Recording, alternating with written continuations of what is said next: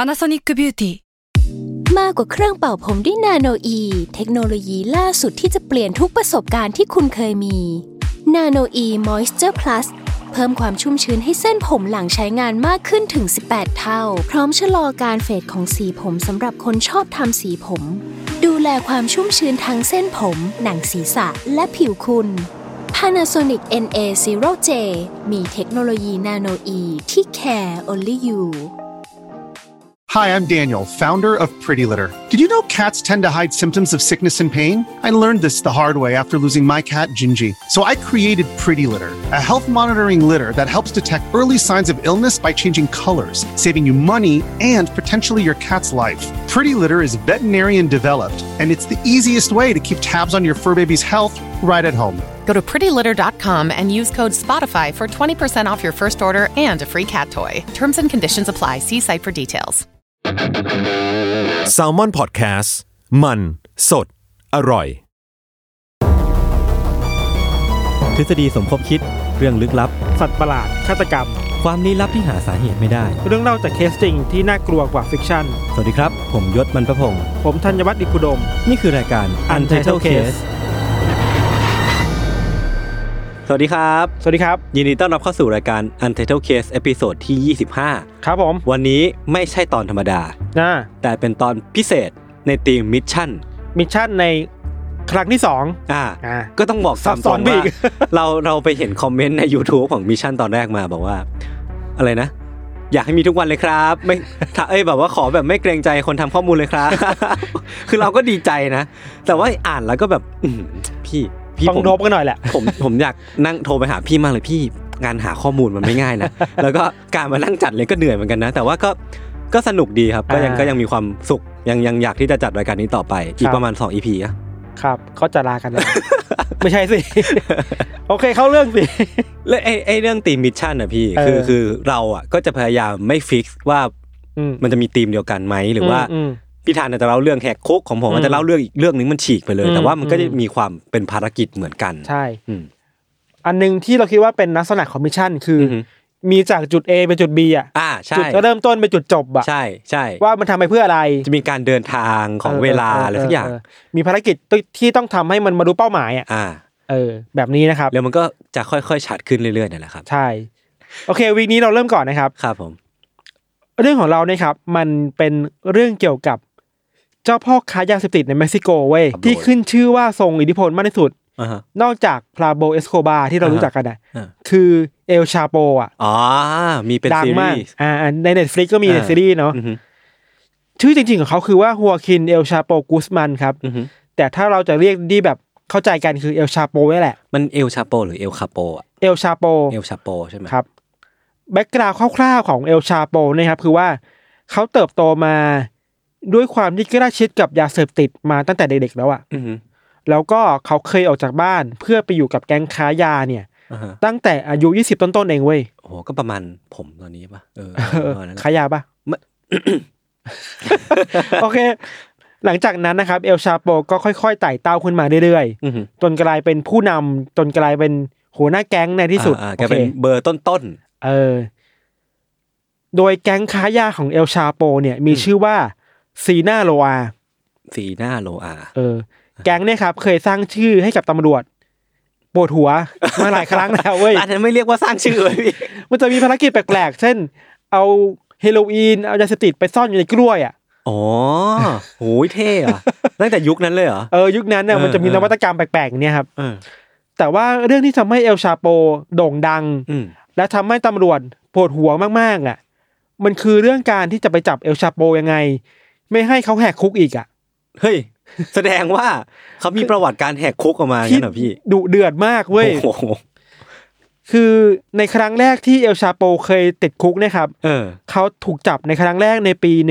1993 ที่กัวเตมาลา อืมอืม ติดคุกในปี 93 ใช่ป่ะ แล้ว 8 ปีหลังจากนั้นน่ะ อืม เอลชาโปก็สามารถแหกคุกออกมาได้ อืม วิธีการคืออะไรรู้ป่ะ อืม เอาตัวเองไปซ่อนอยู่ในรถเข็นที่เก็บไว้พวกผ้าที่ซักไว้อะ อ่าผ้า เสื้อ ใช้ ผ้า แล้ว ผ้าใช้แล้วที่จะ อ่า เอาไปซักอะ เออ ซ่อนตัวอยู่ในรถเข็นอะ เออ แล้วก็มีคนเข็นออกมาจากนอกคุกเว้ย เฮ้ย โคตรชิว อันนี้เรียกว่าแหกคุกได้หรือว่าแบบ เดินออกมาจากคุกเลย ว่าโคตร เรา ดี เราไม่รู้ว่าไอ้คนที่พาเขาออกออกมาเป็น เออ เจ้าหน้าที่หรือเป็นคนที่รู้กันน่ะ อ๋อ แต่คือออกมาด้วยวิธีนั้นน่ะ เเ คือมันก็ ท่ ชิลเกินไปปะวะ ออชิลชิลจัดเลย แต่ว่าไอเหตุการณ์การแหกคุกที่โด่งดังมากๆกว่านั้นนะครับ อืม มันเกิดขึ้นในตอนที่เอลชาโปถูกจับในปี 2014 อือหือ คราวเนี้ยตำรวจเม็กซิโกอ่ะมีบทเรียนแล้วแหละ อืม ว่าถ้าจับเอลชาโปเนี่ยต้องระวังตัวแล้วนะ อืม เขาเลยพาเอลชาโปไปอยู่ในเรือนจำที่ขึ้นชื่อว่ามีความปลอดภัยมากที่สุดอ่ะ อ่ะ คือแน่นหนาที่สุดแล้วในเม็กซิโกอ่ะมีการวางมาตรการหลายอย่างเว้ย อืม หนึ่งในนั้นคือ เอากล้อง CCTV ครับ ไปถ่ายทอดสดอ่ะ ให้เจ้าหน้าที่เห็นว่าเอลชาโปทำอะไรอยู่ในในเดือนจำอะในในห้องขังตัวเองอ่ะ ตลอดเวลา ตลอดเวลาเพื่อจับตาตลอดว่าทำอะไรไปบ้าง อืม แต่ว่ามันมีเรื่องแปลกๆเกิดขึ้นเว้ย พอเวลาผ่านมาได้ประมาณปีกว่าๆครับ เอลชาโปก็สามารถแหกคุกได้ว่ะ เฮ้ย คราวเนี้ยมันเป็นเหตุการณ์ที่ถูกกล้อง CCTV อ่ะจับได้เลยอ่ะ อ่ะฮะ เหตุการณ์นี้ครับมันเกิดขึ้นในปี 2014 ครับ ในวันที่ 11 กรกฎาคมเนาะ โอ้ยอุ๊ยพี่วันเกิดผมเลย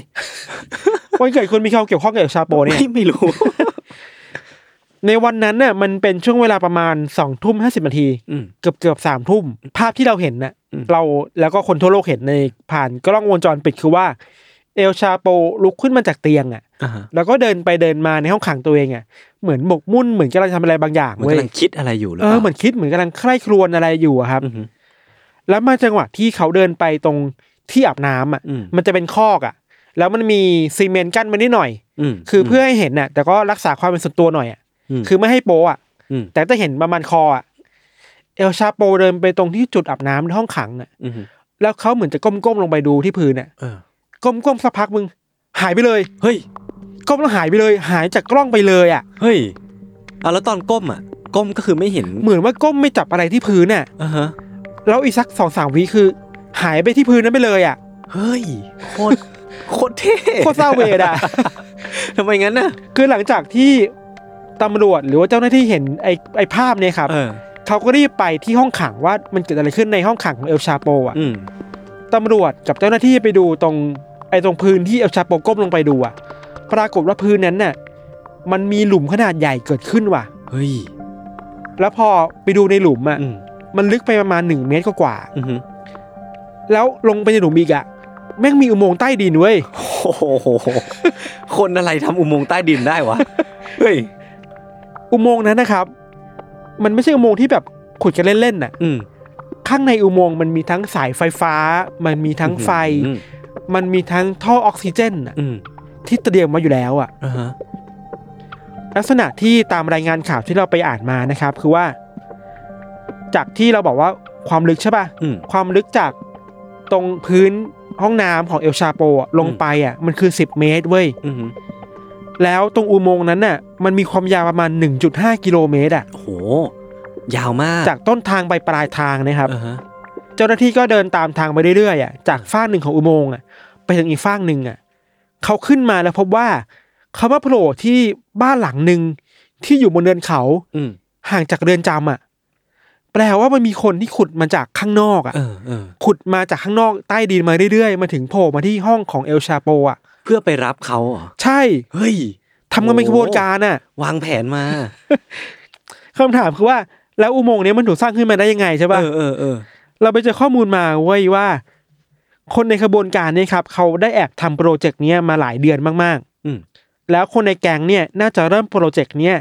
หลังจากที่เอลชาโปถูกจับไปได้ไม่นาน อืม วิธีการขุดอุโมงค์คือว่าเขาใช้วิธีการแบบดั้งเดิมเลยเว้ย อือฮึ เขาไม่ใช่สว่านนะ อืม เพราะเขากลัวว่าถ้าใช้สว่านอะเสียงมันจะดั เสีย ง งมันจะได้ยิน หรือว่าใช้เครื่องมืออะไรก็ตามเสียงก็จะได้ยิน เออ นอกจากนั้นน่ะเขาขุดอุโมงค์ลงไปใต้ดินน่ะ อ่าฮะ ให้ดึกในระดับที่บนพื้นดินไม่สามารถดีเทควัตถุอะไรบางอย่างได้อะ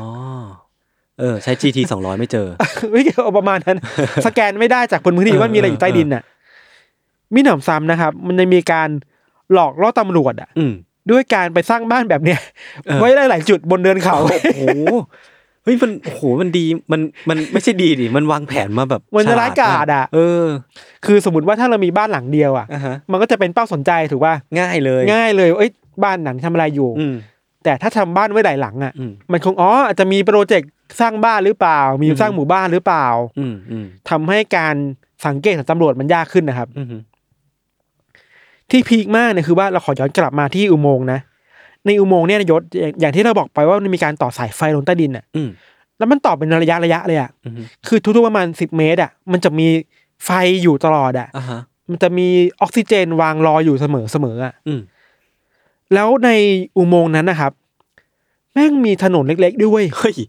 ถึงขนาดต้องมีถนนเลยเหรอ แต่ว่ามันแคบนะ มัน อ่าฮะ มันแคบแบบประมาณหนึ่งคนเดินได้อ่ะ อ่า แต่มันเป็นถนนเล็กๆอ่ะ แล้วมันมีที่ให้มอเตอร์ไซค์ขี่ได้อ่ะ อ๋อ ตอนแรกมันถูกสร้างมาด้วยการที่คนสร้างอ่ะ อ่าฮะ คนขุดอ่ะ เอามอเตอร์ไซค์ขี่ไปเพื่อไปปลายทางแล้วก็ขุดเอาขนดินอ่ะ อืม ขนดินที่ขุดได้อะมาทิ้งไว้ที่ที่ที่หนึ่งอ่ะ อืมอืม แต่ว่าไอ้มอเตอร์ไซค์เนี่ยมันถูกใช้ประโยชน์ในวันที่ไปรับเอลชาโปด้วยอ่ะ เออ คือมันขี่จากจุด A อะ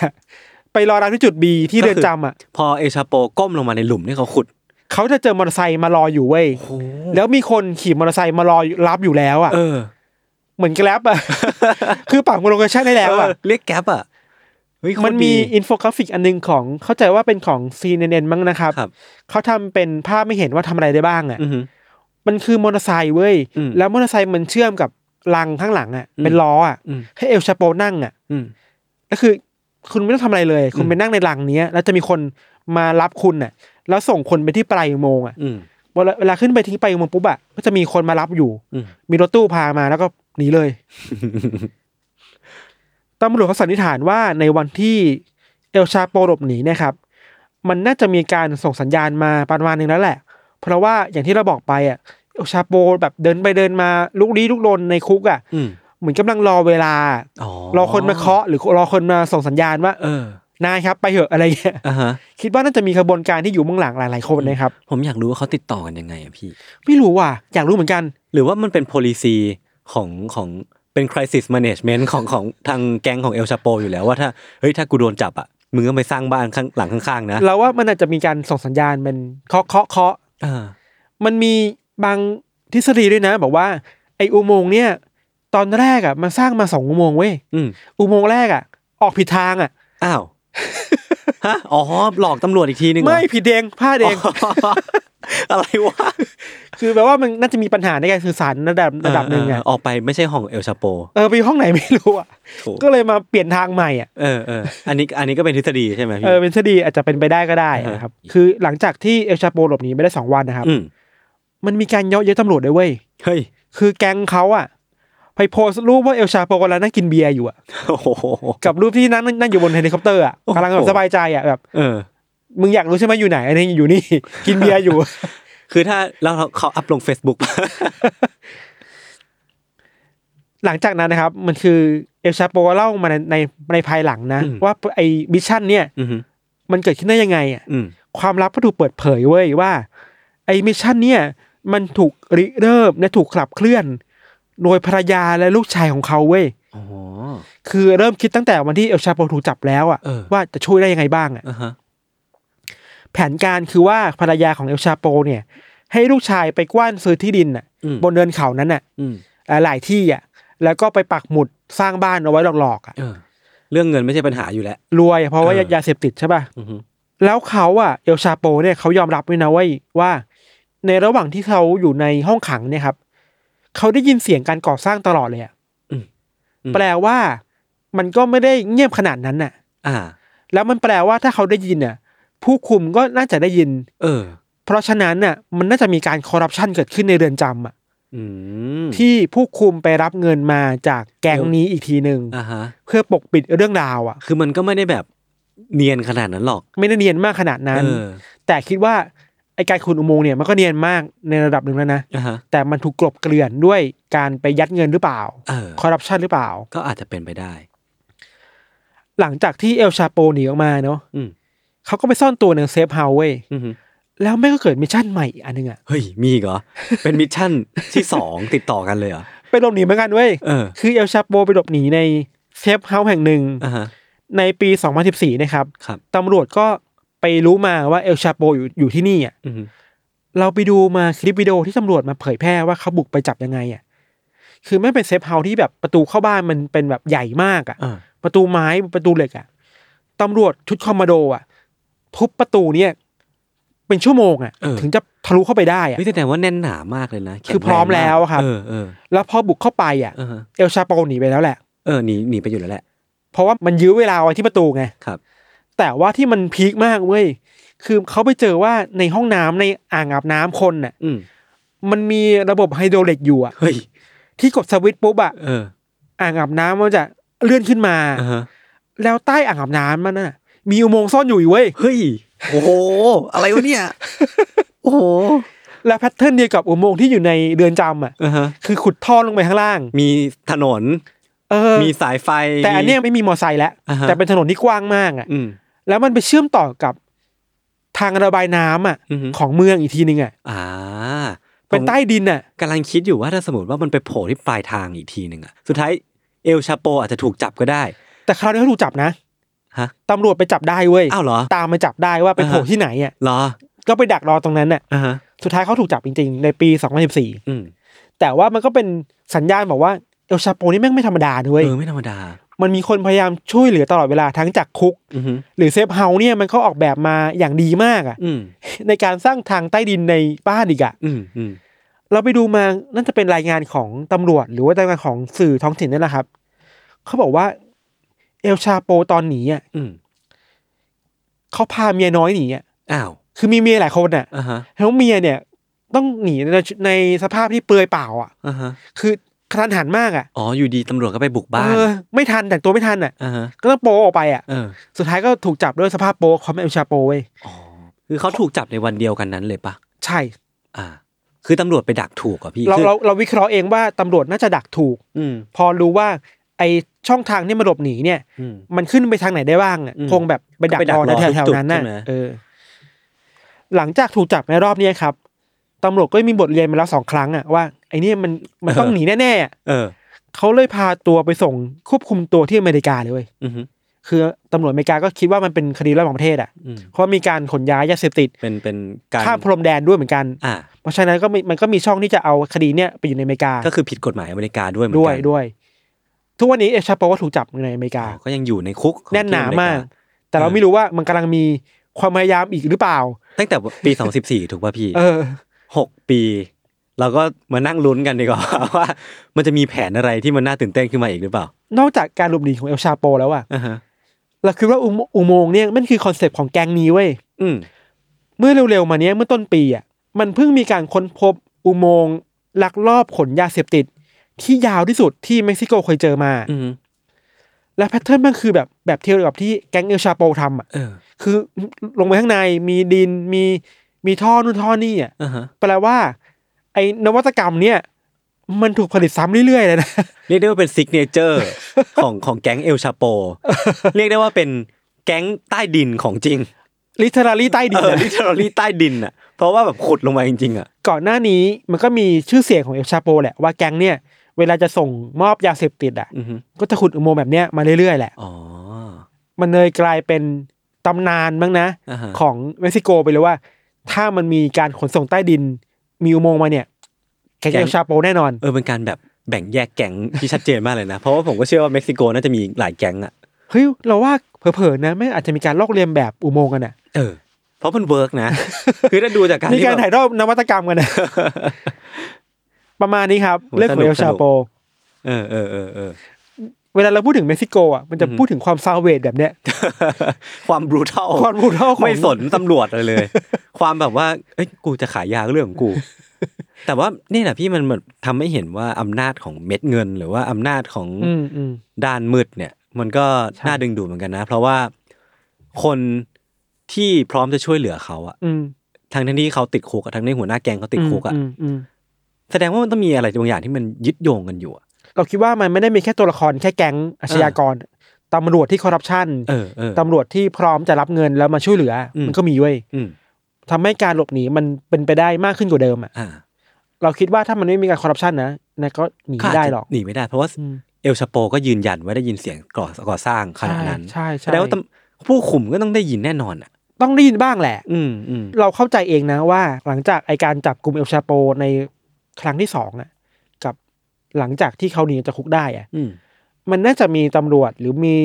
คนในเรือนจำ ผู้คุมอ่ะ ที่ถูกเปิด ที่ โปง ถูกเปิดโปงแล้วก็ถูกดำเนินคดีด้วยเหมือนกัน อ่า แต่ไม่แน่ใจว่าตัวเลขกี่คน แต่ว่ามีแน่ๆแหละ อืมอืมอืม ครับ อืมโอเค ก็เรื่องของเราก็ประมาณนี้เดี๋ยวพักฟังโฆษณาสักครู่นะครับ แล้วมาฟังเรื่องของยศต่อในเบรกหน้าครับ ครับ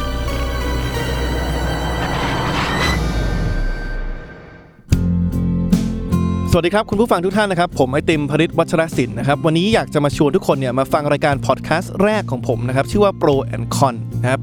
โดยซีซั่นแรกเนี่ยเราจะตั้งชื่อว่า Pro and Con s o นะครับที่จะพาทุกคนเนี่ยไปฟังหลักคิดที่ผมได้จากอาชีพแรกในชีวิตผม นั่นก็คือการทำงานในบริษัทคอนซอลที่ชื่อว่า m c k i n s e y นะครับเคล็ดลับไม่ว่าจะเป็นการร่วมงานกับคนต่างวัย การสมัครงานยังไงให้มีโอกาสได้สูงนะครับการทำความรู้จักกับคนแปลกหน้ายังไงให้รวดเร็วนะครับทั้งหมดนี้เนี่ยสามารถติดตามได้ใน Pro and c o n s o l นะครับพอดแคสต์ที่จะออกอากาศตอนใหม่ ทุกวันพุธทุกช่องทางของ s ซ l m o n Podcast ครับ Pro and Consult Podcast กับผมไอติมพริต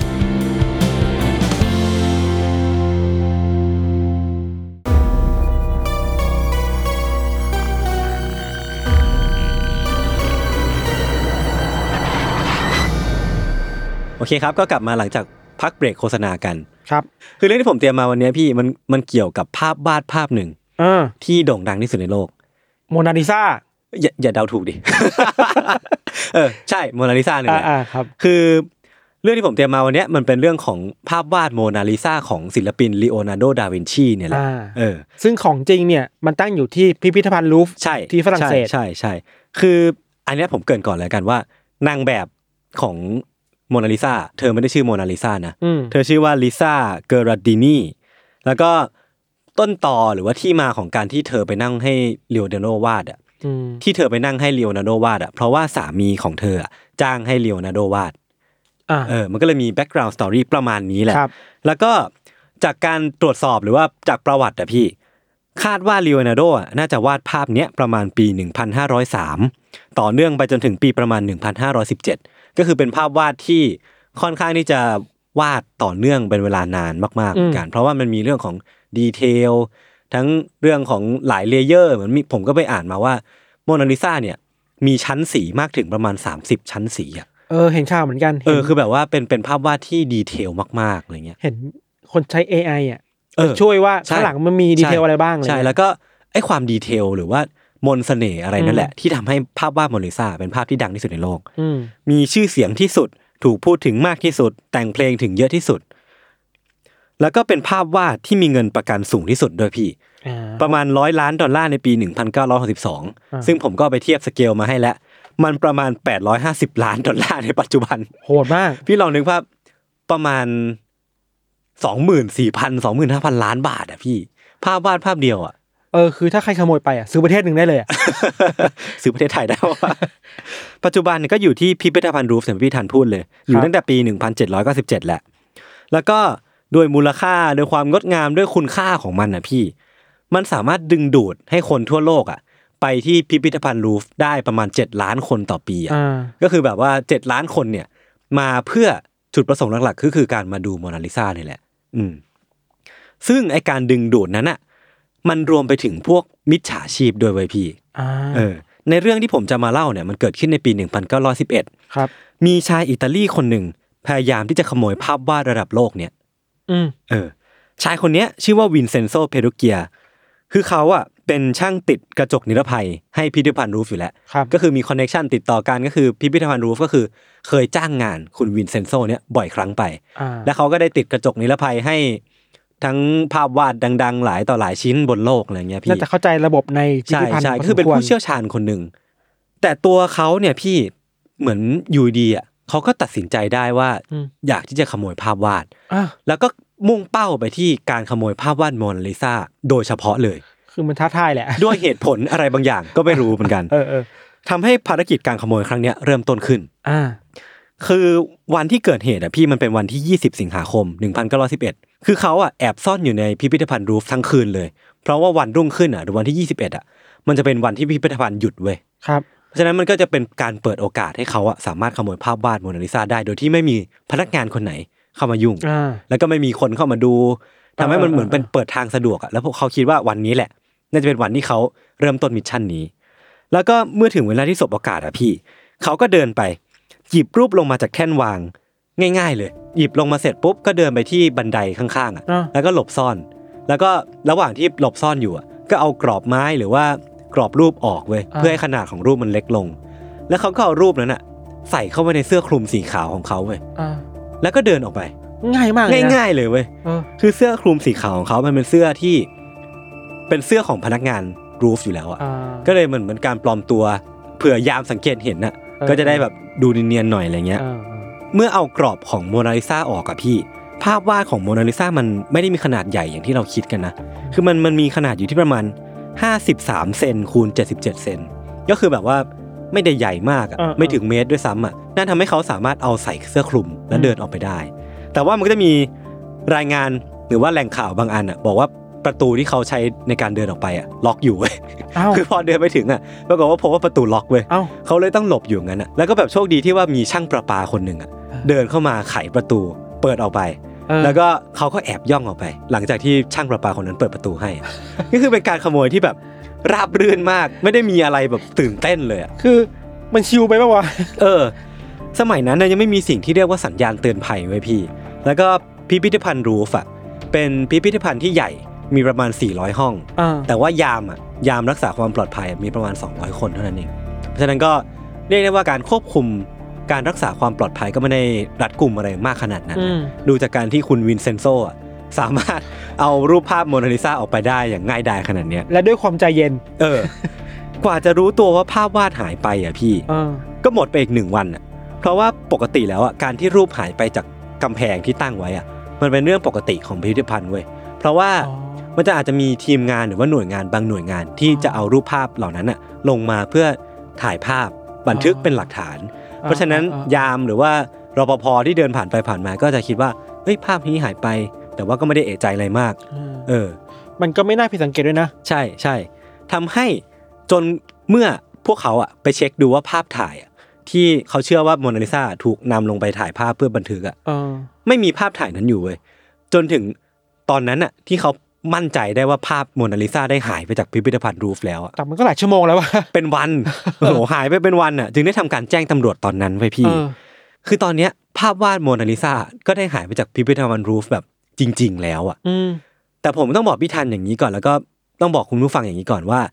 ความดังของโมนาลิซาในปัจจุบันน่ะกับความดังของโมนาลิซาในปี 1911อ่ะเทียบกันไม่ได้เลยเว้ยคือตอนเนี้ยภาพวาดโมนาลิซาเป็นภาพที่ดังที่สุดในโลก มีคนรู้จักมากที่สุดในโลก แต่ในปี 1911อ่ะภาพวาดโมนาลิซายังเป็นแค่ ภาพวาดที่สวยงาม และมีชื่อเสียงทั่วไป อืม ไม่ได้โด่งดังอะไรมากมาย ไม่ได้มีคนรู้จักเป็นล้านๆคนทั่วโลก แต่เมื่อมีข่าวการขโมยเกิดขึ้นนะพี่ เมื่อนั้นแหละ มันทำให้เกิดชื่อเสียง ค่อยๆที่จะพุ่งขึ้นมาเว้ยตามขึ้นมาเว้ มัน ย แปลว่ามันดังเพราะว่าถูกขโมยเลยเหรอ ประมาณนั้นได้เลยเว้ย แต่โอเคแหละ ดังในตัวเองอยู่แล้วระดับหนึ่ง แต่พอถูกขโมยอ่ะ อ่า เหมือนสื่อต่างๆ อ่ะ ก็จะเอาเรื่องเนี้ยไปตีพิมพ์เว้ยคือ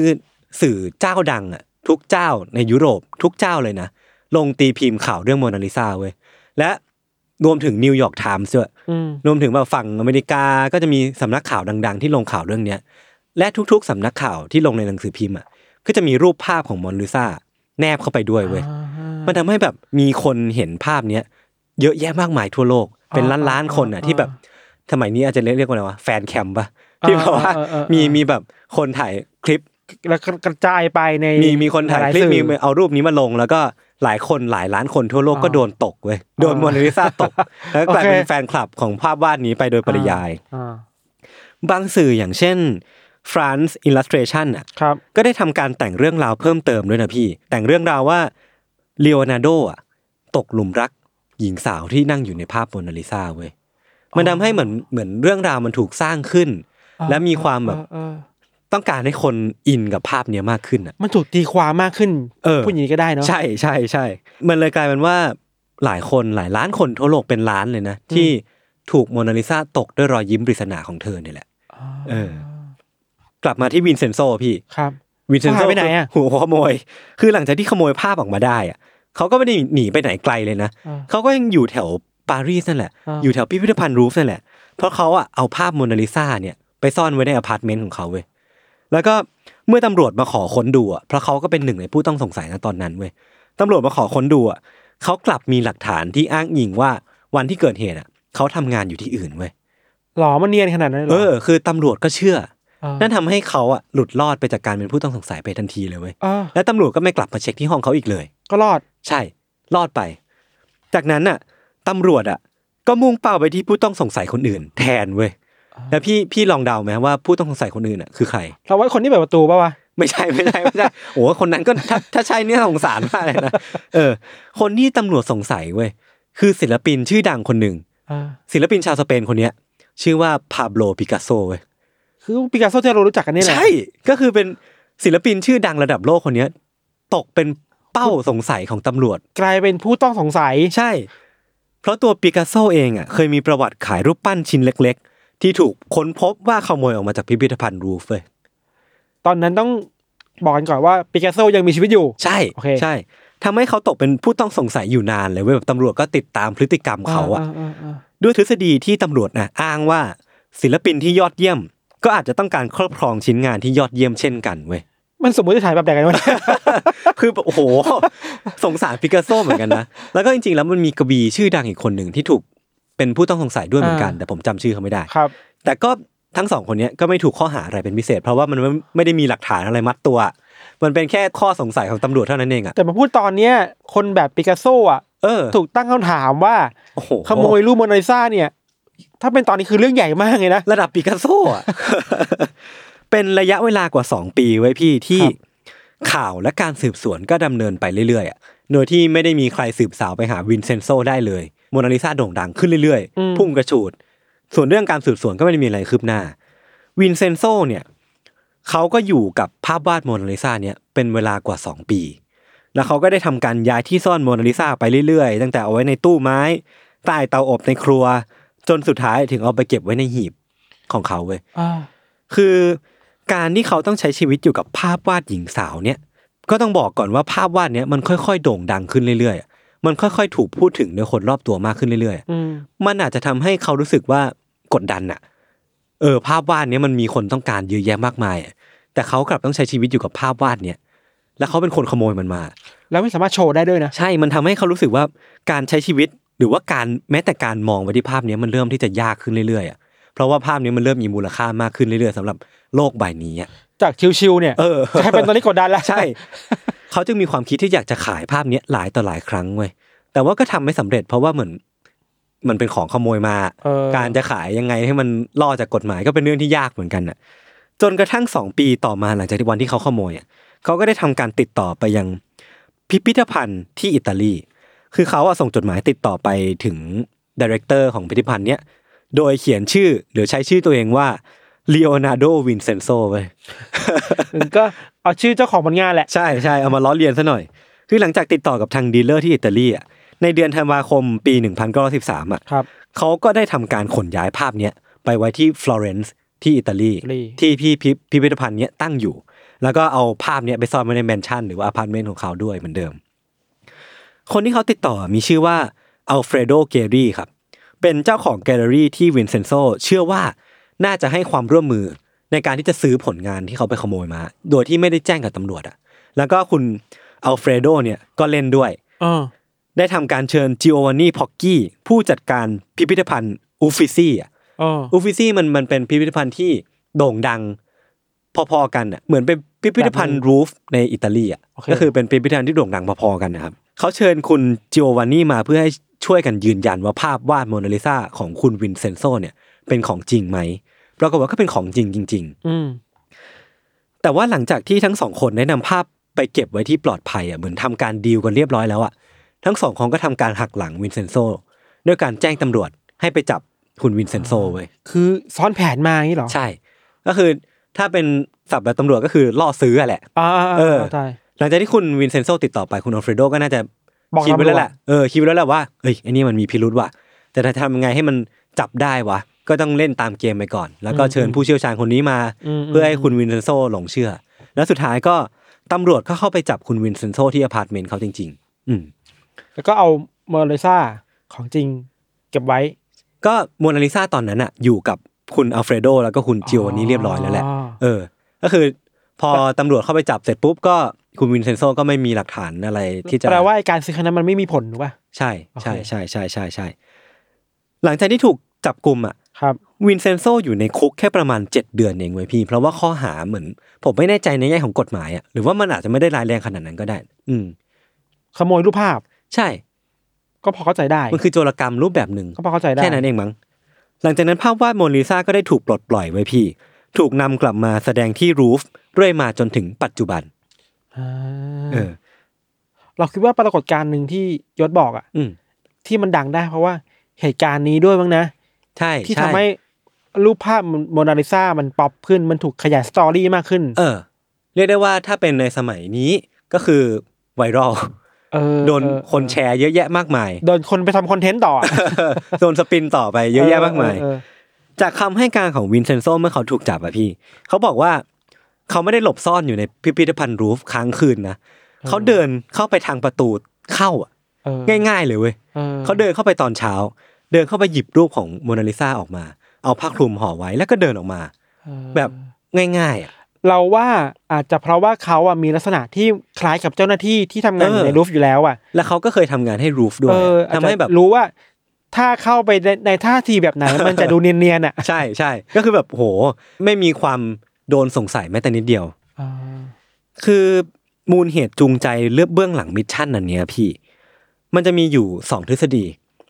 ทฤษฎีแรกอ่ะ คุณวินเซนโซเขาอ้าง ให้คำให้การเนี้ยกับศาลที่อิตาลี เขาบอกว่าเขาต้องการคืนภาพวาดเนี้ย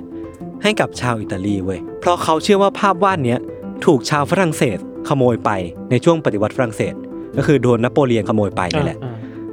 แล้วก็เขาเขียนด้วยข้ออ้างเนี้ยส่งไปถึงคุณอัลเฟรโดด้วย เพราะว่าเขาต้องการที่จะทำให้ดีลนี้มันเกิดขึ้นนะก็เลยอ้างว่า เขาต้องการที่จะคืนภาพสมบัติของชาติอิตาลีเนี่ยคืนให้กับประเทศของเขาอ่ะอืมทำให้การกระทำของวินเซนโซอ่ะเขาเป็นขโมยก็จริงอ่ะแต่ว่าชาวอิตาลีอ่ะยกย่องเชิดชูเขามากเลยเว้ย เพราะว่าเอาของกลับคืนมา เออเพราะว่า ใปทศ เหมือนเขามีความตั้งใจที่จะนำเอาสมบัติของชาติอ่ะ เออก ลับมาคืนให้ประเทศของตัวเองอะไรเงี้ย ก็ขโมยก็ผิดแหละ ใช่ แต่ความจริงแล้วอ่ะ เออ เขาเข้าใจผิดเว้ย เออ เพราะว่าเลโอนาร์โดอ่ะได้นำภาพวาดโมนาลิซาเนี้ยติดตัวไปด้วย ในตอนที่เขาย้ายไปทำงานให้กับคิงฟรานซิสที่ 1 ที่ฝรั่งเศส อ่า คือเขาย้ายไปอยู่ประมาณปี 1513 มั้ง ครับ แล้วเขาก็ได้นำภาพเนี้ยไปด้วยเว้ยทำให้หลังจากที่เขาตายลงที่ฝรั่งเศสอ่ะภาพเนี้ยก็ถูกส่งต่อไปหลายต่อหลายที่เลยเว้ยแล้วก็ก่อนที่คิงฟรานซิสคนเนี้ยจะทำการซื้อภาพเนี้ยมาด้วยราคาประมาณ 360 ล้านบาทในปัจจุบัน อ่า ทำให้จริง ๆ แล้วอะกรรมสิทธิ์หรือว่าลิขสิทธิ์อ่ะมันคือของฝรั่งเศสอยู่แล้วเว้ย และเป็นของลูฟ ใช่ ตัวชอบทำ ใช่เพราะว่าสุดท้ายต่อจากคิงฟรานซิสคนที่ได้ลิขสิทธิ์ต่อไปก็คือรูฟนี่แหละ อ่า ทำให้การทวงคืนสมบัติของชาติอิตาลีของเขาอ่ะมันผิดเว้ย เหตุผลก็เลยดูเบาบางลงหน่อย เออเออเออ ความชอบทำเลยเบาบางลงหน่อย แต่มันเป็นความเข้าใจผิดของเขาเองนั่นแหละ ที่ว่าเออเขาเขานึกว่ามันเป็นของอิตาลีอะเนาะอืม ถ้าเป็นตอนนี้จะทำไงนะ ถ้าอยากเอากลับคืนนะทำแคมเปญบน Facebook เหรอ ไม่รู้ว่า ทำ งั้น change.org เออต้ ท อง วง ต้อง คืนโมนาลิซา ต้องลงชื่อในเชงจด org แต่ว่ามันก็มีหลายคนสงสัยเว้ยพี่ ว่าถ้าสมมติว่า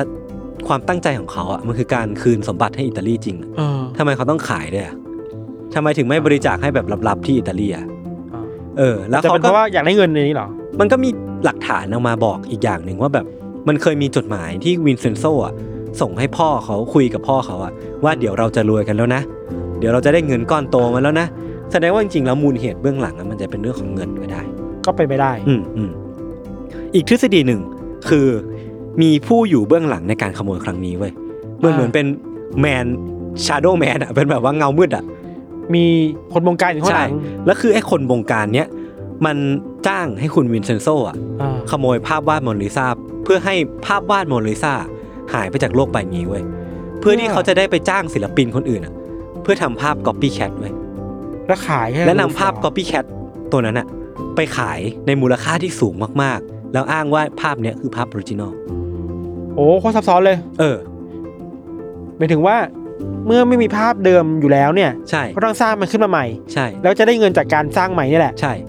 โอ้ เหมือนผมผมไปอ่านเจอมาว่าเขาวางแผนที่จะถ้ามันเป็นจริงอะนะเขาวางแผนที่จะทำ copycat เนี้ยประมาณ 6 ชิ้นเว้ย แล้วไปกระจาย เออ กระจายตามแต่ละพื้นที่ทั่วโลกอะเพื่ออ้างว่าอันเนี้ยคือของจริงนะ เออ อืมแต่มันทฤษฎี ซับซ้อนนี่ เนี้ย นะ ไม่ได้มีอะไรคอนเฟิร์มเท่าไหร่ไม่ได้มีหลักฐานมายืนยันนะ อาจจะปันๆ ใช่ใช่ใช่ คือการขโมยครั้งเนี้ยอย่างที่พี่ทันเข้าใจแล้วว่าหลาย ๆ คนเข้าใจเลยคือ มันเป็นสาเหตุหลัก ๆ เลยแล้วก็ว่าได้ที่แบบทำให้โมนาลิซาแมสมาจนถึงปัจจุบันเนี่ยแมสมาถึงระดับที่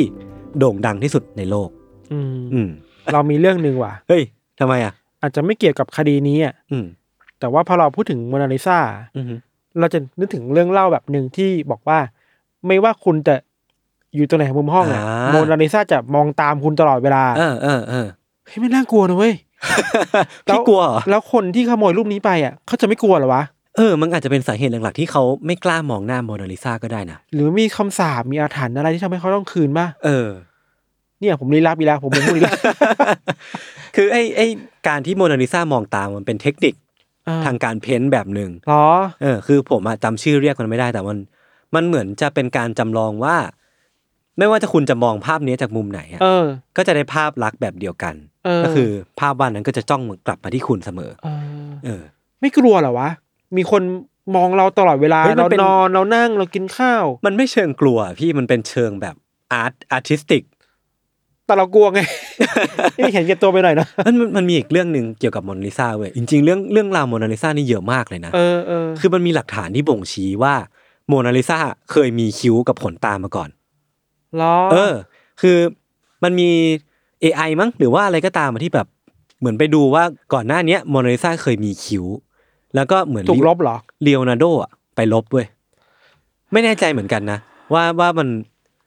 คือจริง ๆ อ่ะ เคยมีคิ้วมาก่อนแหละ แต่ อ่า ไม่รู้ว่าเลโอนาร์โดหรือว่าใครไปลบอ่ะ ผมจำไม่ได้เหมือนกัน เอออันนี้เราเสิร์ชแบบเร็วๆเลยนะ ตอนนี้ยศเล่าอ่ะ อืม แม่งมีทฤษฎีหนึ่งไว้ยบอกว่า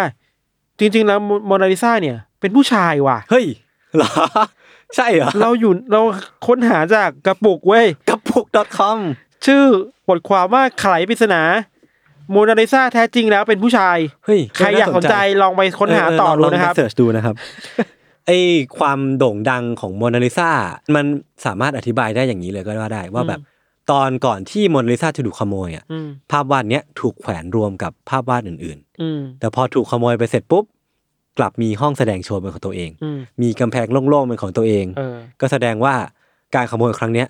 มันทำให้ value ของภาพภาพหนึ่งอ่ะมัน อ่า เพิ่มขึ้นแบบวัดไม่ได้อะ เพราะสตอรี่มันมีแล้ว เออเออเออเออเออ ครับ ครับผม สนุกดีครับ เรื่องของผมวันนี้มีประมาณนี้ ครับ แล้วก็เป็นอันสิ้นสุดของตอนมิชชั่น ครับ ตอน 25 นี้ของผมกับพี่ทันเนาะ ครับ เรียกได้ว่าอัดมา 2 ตอน แล้ว มี 4 เรื่อง เป็นเรื่องที่ไม่ซ้ำกันเลย ในแต่ละเรื่อง ก็แสดงว่าเรื่องเรื่องราวของคำว่ามิชชั่นเนี่ย เออ มันกว้างใหญ่ไพศาลมากมาย เออ เราก็สามารถหยิบยกเรื่องราวต่างๆ ทั่วโลกมาสามารถเล่าในตีมมิชชั่นได้หมด พูดอีกแบบหนึ่งคือ เราก็เทไถไปเรื่อยได้อะ เราสามารถเอาเรื่องราวของซีเรียลคิลเลอร์คนหนึ่งมาเล่าเป็นมิชชั่นได้ไหมพี่ทัน ได้ เออเพราะว่ามันก็มีการดำเนินไปของ เช่น เวลา การตามจับตำของตำรวจอ่ะ เออ ตำรวจจับเซรีคนเรื่องคนนี้ได้ยังไง มันก็เป็นมิชชั่นเหมือนกันนะ เออ เออ นี่มัน เออ ก็มีนะ เออ ใช่ไหม เออเขา ห ห รือ น้า จะ ไหม เป็นตอนหน้า แต่ไม่รู้ว่าเมื่อไหร่นะครับ อ่า